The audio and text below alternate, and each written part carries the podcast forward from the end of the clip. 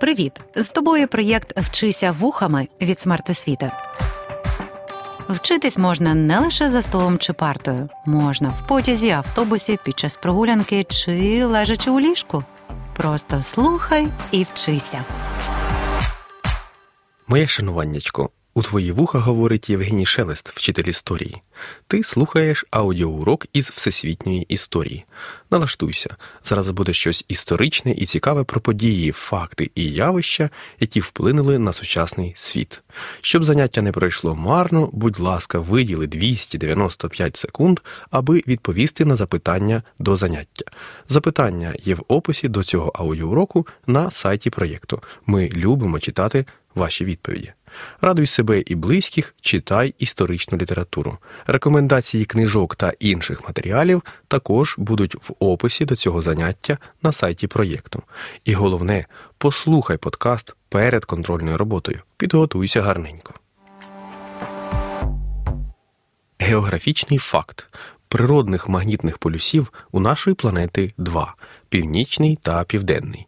Вони, до речі, рухаються, бо рухається ядро планети, яке їх створює. Крім того, є полюси географічні, також південний та північний. Вони незмінні. У ХХ столітті полюси несподівано з'явилися і у політичному житті. Це, мабуть, мало зачіпало природні полюси, але було вкрай важливим для життя людей. Чи не вперше в історії людства дві неймовірно могутні держави існували не просто на одній планеті, але і в одному історичному відрізку часу? Бо чи були й раніше політичні лідери світу? Звісно, для кожної епохи можна назвати беззаперечного лідера. В античності це Римська імперія, в середні віки це абсолютно точно арабський халіфат, а пізніше Монгольська імперія.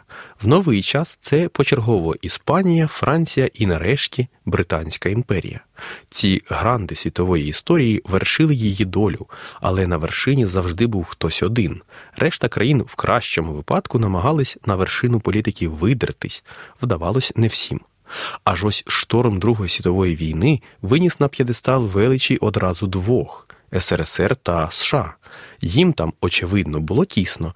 Вони там почали штурхатись та пихтіти, навіть покликали друзів на допомогу. З цього місця і про ці події поговоримо на нашому занятті сьогодні. Завдання маємо такі. Розібратись, хто, чого і як розділив Німеччину після поразки нацистів, зрозуміти, як і для чого утворились найбільші військово-політичні об'єднання того часу. Німецькі збройні сили на суші, на морі та в повітрі зазнали повної поразки і беззастережно капітулювали. І Німеччина, яка несе відповідальність за війну, не здатна більше протистояти волі держав-переможниць. Декларація про поразку Німеччини 1945 рік. Холодна війна. Війна без оголошення та чітких фронтів. Війна без поля бою. Після Другої світової війни країни антигітлерівської коаліції, які щойно здолали нацистську Німеччину та мілітаристську Японську імперію, готові були тепер кинутись одна на одну. Очевидно, що тільки спільний ворог до пори і тримав їх разом. Щойно країни осі втратили стратегічну ініціативу, а питання перемоги стало не примарною вірогідністю, а цілком очікуваним фактом. Союзнички почали похмуро і вороже зиркати одне на одного. Про це детально ви можете послухати у нашому аудіоуроці, як почалася холодна війна після Другої світової війни. Сумною в цьому водевілі великого геополітичного вальсу була доля переможеної Німеччини. Союзники окупували Третій Райх навесні 1945 року, коли Гітлер вкоротив собі віку, а його генерали підписали акт беззастережної капітуляції. Німеччина лежала руїною під ногами переможців. 5 червня 1945 року союзники юридично оформили свої здобутки декларацією про поразку Німеччини. Згідно з цим документом, влада на території Німеччини переходила в руки союзницької контрольної ради, куди входили представники всіх країн-переможниць. На найвищому рівні подальшу долю Німеччини вирішували в липні-серпні 1945 року на Потсдамській конференції. Сталін, Трумен та Черчилль востаннє зібрались у такому форматі, обговорювались питання облаштування Німеччини та війни з Японією. Під час конференції, до речі, в Британії проходили вибори, які консервативна партія програла, а тому Вінстон Черчилль склав повноваження прем'єра. На його місце прийшов переможець виборів Клемент Етлі. Старий Сталін, мабуть, дуже кепкував з цих демократичних порядків. Він був за штурвалом країни Рад уже понад 20 років. Хай там як, а саме Етлі в статусі прем'єр-міністра підписував Потсдамську угоду, яка визначала поділ німецьких земель. Частину території Німеччини віддали Австрії, ще шматок Польщі, а решту поділили на окупаційні зони по одній для Америки, Британії та Совєтів. Радянська зона окупації була на сході, американська на півдні, британці тримали північний схід. Франція спершу не отримала нічого, але пізніше британці з американцями виділили французам маленьку зону окупації на південному заході Німеччини. Столицю Німеччини також поділили схожим чином. Згідно з домовленостями у Потсдамі, перш ніж відновлювати німецьку державність, колишній райх треба було пропустити через процедуру чотирьох Д денацифікації, демілітаризації, демократизації та децентралізації, простішими словами, вимести нацистів із влади і суспільного життя. Також роззброїти всіх нацистів, потім встановити демократичний устрій з акцентом на федералізацію, тобто надати широкі права окремим регіонам, а не центральному уряду. Відповідальність за виконання кожної ідеї покладалась на окупаційні адміністрації, а загальний контроль на союзницьку раду. Певна річ, що співпраця була через Агалай-Багалай, тобто ніяка. Бо американці з британцями мали свій план, їх влаштовував план 4D. Французи ж натомість бажали повернути Німеччину до стану роздробленості, як в старі добрі середньовічні часи. А для СРСР всі Д мали бути обов'язково під соціалістично-більшовицьким соусом, що дратувало союзників. До того ж, Сталін додав п'яту Д демонтаж. Німецькі заводи розбирали і перевозили в Союз як компенсацію за втрати СРСР у війні. Саме тому пізніше радянські авто, мотоцикли та навіть зброя були так щемно схожі на німецькі. Через ці розбіжності, а ще через апетити Сталіна, між вчорашніми союзниками зростала ворожнеча. У 1946 році почалась перша сварка. СРСР перестав постачати продовольство у західній області Німеччини. Натомість США та Британія перекрили перевезення заводського обладнання із Західної Німеччини в СРСР. Тоді ж окупаційні зони США та Британії об'єднуються у Бізонію. Наступна вже серйозніша криза настала у червні 1948 року. СРСР перекрив для західних країн шляхи до Берліна. Почалась блокада Західного Берліна. Причиною такого рішучого кроку стали капіталістичні перетворення в Бізонії та плани союзників створити на цих територіях окрему німецьку державу. Сталін розраховував, що голод двох мільйонів західних берлінців змусить США та Британію одуматись, а вийшло навпаки. До західного Берліна проклали повітряний міст. Десятки рейсів щодня доставляли населенню все необхідне від вугілля до молока. За 15 місяців західні країни здійснили 278 тисяч рейсів. Що три хвилини на литовищі Темпельхоф у Берліні сідав літак. Лейтенант американських ВПС Гейл Галверсен побачив, що багато голодних дітлахів зустрічають літаки перед приземленням на литовище. Пілот вирішив їх порадувати. Галверсен замотував жуйку, шоколад, цукерки та родзинки у пакуночки і скидав їх на маленьких парашутах з літака перед приземленням. Згодом про Галверсена дізнались ЗМІ. Інформація поширилась, і вже десятки пілотів скидали солодощі дітям Берліна. Літаки отримали символічну назву родзинкові бомбардувальники. Берлінський повітряний міст показав рішучість країн Заходу. Аж у травні 1949 року більшовики зняли блокаду. Після цього інциденту ні про які перемовини між західними країнами та СРСР не могло бути й мови, як не могло бути й мови і про відновлення єдиної Німеччини. США, Британія та Франція об'єднали свої зони окупації в одну. Вона отримала назву Тризонія. Саме Тризонія стане в майбутньому ФРН Федеративною Республікою Німеччина. ФРН постала 7 вересня 1949 року. На сході ж радянська окупаційна влада від самого початку почала впроваджувати соціалістичні зміни без згоди із союзниками. Там через місяць після ФРН постане НДР Німецька Демократична Республіка. Це станеться 7 жовтня 1949 року. Але символом розколу Німеччини стала не блокада і не утворення НДР та ФРН. Цим сумним символом став мур, який остаточно поділив столицю Німеччини у 1961 році. Берлінський мур звела прорадянська влада НДР, аби люди не втікали із соціалістичного раю. Стіна завдовжки майже 45 кілометрів уособлювала ту непримиренну ворожнечу, яка точилась між полюсами біполярного світу. До 1990 року Німеччина залишатиметься розділеною, як і світ навколо. Сторони цього договору, підтверджуючи свою відданість цілям і принципам статуту Організації Об'єднаних Націй та своє прагнення жити у мирі з усіма народами та урядами, сповнені рішучості захистити свободу, спільну спадщину своїх народів і їхню цивілізацію, засновану на принципах демократії, свободи особистості і верховенства права, прагнучи сприяти стабільності і добробуту в північно-атлантичному регіоні, вирішивши об'єднати свої зусилля для здійснення колективної оборони та підтримання підтримання миру і безпеки уклали між собою такий північно-атлантичний договір. Преамбула до Північно-Атлантичного договору 1949 рік. Глибокі ідеологічні розбіжності з СРСР, неприкрита ворожнеча, берлінська блокада та соціалістичні перетворення в країнах Східної Європи, м'яко кажучи, напружували США та їхніх союзників. Комуністи та американці почали скликати союзників під свої стяги. Американці більш добровільно, совіти більш примусово. Першими кроками у 47-48 роках були невеликі угрупування під головуванням СРСР та США, Комінформбюро та Західний Союз відповідно.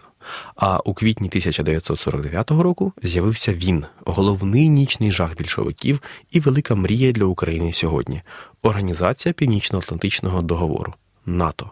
Військовому об'єднанню країн Заходу передувала тісна економічна співпраця. Після Другої світової американська адміністрація запропонувала європейським країнам план економічної відбудови, більш відомий як план Маршала. Держсекретар США Джон Маршал оприлюднив цю програму у 1947 році. Однією з умов участі у програмі була відсутність комуністів при владі. На пропозицію пристало 17 країн, серед них Британія, Франція, Нідерланди, Бельгія, Італія. Як не дивно, але приєднатись до плану запропонували і Радянському Союзу. Міністр закордонних справ Молотов, так, той самий, навіть приїздив до Парижу на перше обговорення. Але зрештою Союз відмовився, бо не можна було отримувати гроші просто так, без умов, і до того ж більшовики бажали вирішувати за всю Європу, на що, звісно, ніколи б не пішли американці. Звісно, план маршала був не лише економічним, він був ідеологічним. Радянський Союз і його сателіти звинувачували американців в економічному та ідеологічному захопленні Європи. Дійсно, треба ж було захоплювати традиційно військовим шляхом, як це зробив Сталін. Але, попри ідеологію, країни Європи досить швидко відновились і навіть стрімко почали розвиватись далі. Жодного економічного дива в підконтрольних СРСР країнах не сталося, на відміну від Західної Європи. Саме кістяк країн, що долучились до плану маршала, став основою НАТО у 1949 році. Першими підписантами стали 12 країн. До 1991 року до них приєдналися ще чотири держави: Греція, Туреччина, ФРН та Іспанія. Північно-Атлантичний альянс позиціонував себе поборником миру на противагу агресивним діям СРСР. Відомою стала п'ята стаття договору, згідно з якою напад на одну або декілька країн НАТО розцінюється як напад на всі країни, і учасники НАТО мають об'єднати зусилля у боротьбі з агресором. Агресором теоретично мав виступити СРСР. Стаття не застосовувалась жодного разу. Та й військо НАТО до 1992 року жодного разу не застосовували на противагу СРСР та Організації Варшавського договору. Про що далі? Сторони договору знову підтверджують своє прагнення до створення системи колективної безпеки в Європі, заснованої на участі в ній усіх європейських держав, незалежно від їхнього суспільного та державного устрою, що дозволило б об'єднати їхні зусилля в інтересах забезпечення миру в Європі Враховуючи водночас положення, яке утворилося в Європі в результаті ратифікації Паризьких угод, що передбачають утворення нового військового угрупування у вигляді Західноєвропейського союзу, за участю Західної Німеччини, що ремілітаризується, і з включенням її до північно-атлантичного блоку, що посилює небезпеку нової війни і створює загрозу національній безпеці миролюбних держав, вирішили укласти цей договір про дружбу, співпрацю та взаємну допомогу. Договір про дружбу, співробітництво та взаємодопомогу. Варшава, 1955 рік. Із 1949 року СРСР гучно обурювався створенням агресивного блоку НАТО, але допіру не створював свого клубу аж поки ФРН не прийняли в НАТО у 1955 році. Для тодішнього очільника Кремля Микити Хрущова це стало приводом скликати під свої червоні стяги вірних соратників. У них, щоправда, вибору особливого не було. Хрущов за весь час свого правління взагалі відзначався феноменально агресивними заявами в сторону США та НАТО. До лав соціалістичного клубу увійшли майже всі країни, які після Другої світової війни окупувала Червона армія. Лідери соцтабору зібрались у Варшаві 14 травня 1955 року. Всього засновниками були вісім країн: СРСР, Польща, Албанія, Угорщина, Чехословаччина, Румунія, Східна Німеччина. Не приєднався до вечірки очільник Югославії Брос Тіто. Він натомість став частиною руху неприєднання, учасники якого критикували біполярний світ. Варшавський пакт став військовою частиною системи різноманітних договорів між країнами соцтабору.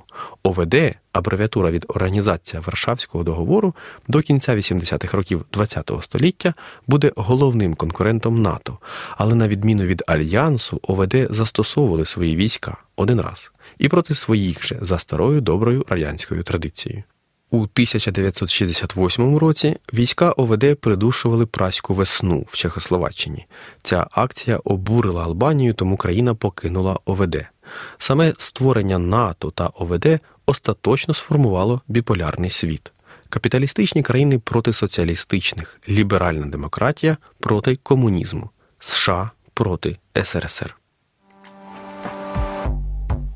Що ми маємо у підсумку? Доля Німеччини після війни повністю не відповідала тим планам, які обговорювались на конференціях Великої Трійки наприкінці Другої світової війни. Причиною тому були все більші суперечності між союзниками. Ці розбіжності не з'явились ні звідки, вони були і до війни. Але спільний ворог змусив на певний час іти на компроміси та об'єднатись. А коли ворога було подолано, стара недовіра повернулась. Тим паче, що змінилась і ситуація на геополітичній шахівниці. США та СРСР вийшли з війни очевидно сильнішими ніж до її початку. Обидві наддержави претендували на світову гегемонію. Тож Німеччину спершу окупували, потім розділили і нарешті утворили дві ворожі держави прозахідну ФРН та соціалістичну НДР. Така ж доля спіткала і Берлін. Там ще і мур побудували як уособлення фізичного поділу простору планети на наших і їхніх. У кінці 40-х, на початку 50-х конструкція біполярного світу закріпилася ще й військово-політичними союзами. США ініціювали створити НАТО, а шість років по тому СРСР об'єднав соцтабір в ОВД. Ворожі сторони починають змагання між собою за статус світового лідера, більше озброєнь, підкорення космосу, спорт, ідеологія, культура не було сфери, де б не було протистояння. Холодна війна майже досягла свого піку. На цьому ми завершуємо наш аудіоурок. З тобою був Євгеній Шелест. Далі будуть нові теми і нові історії. Залишайся з нами, слідкуй за анонсами. За подій ближньому добро надійшли цей аудіоурок другу. До нових зустрічей. Проєкт Вчися вухами творить громадська організація Смарт Освіта за підтримки Educo Foundation.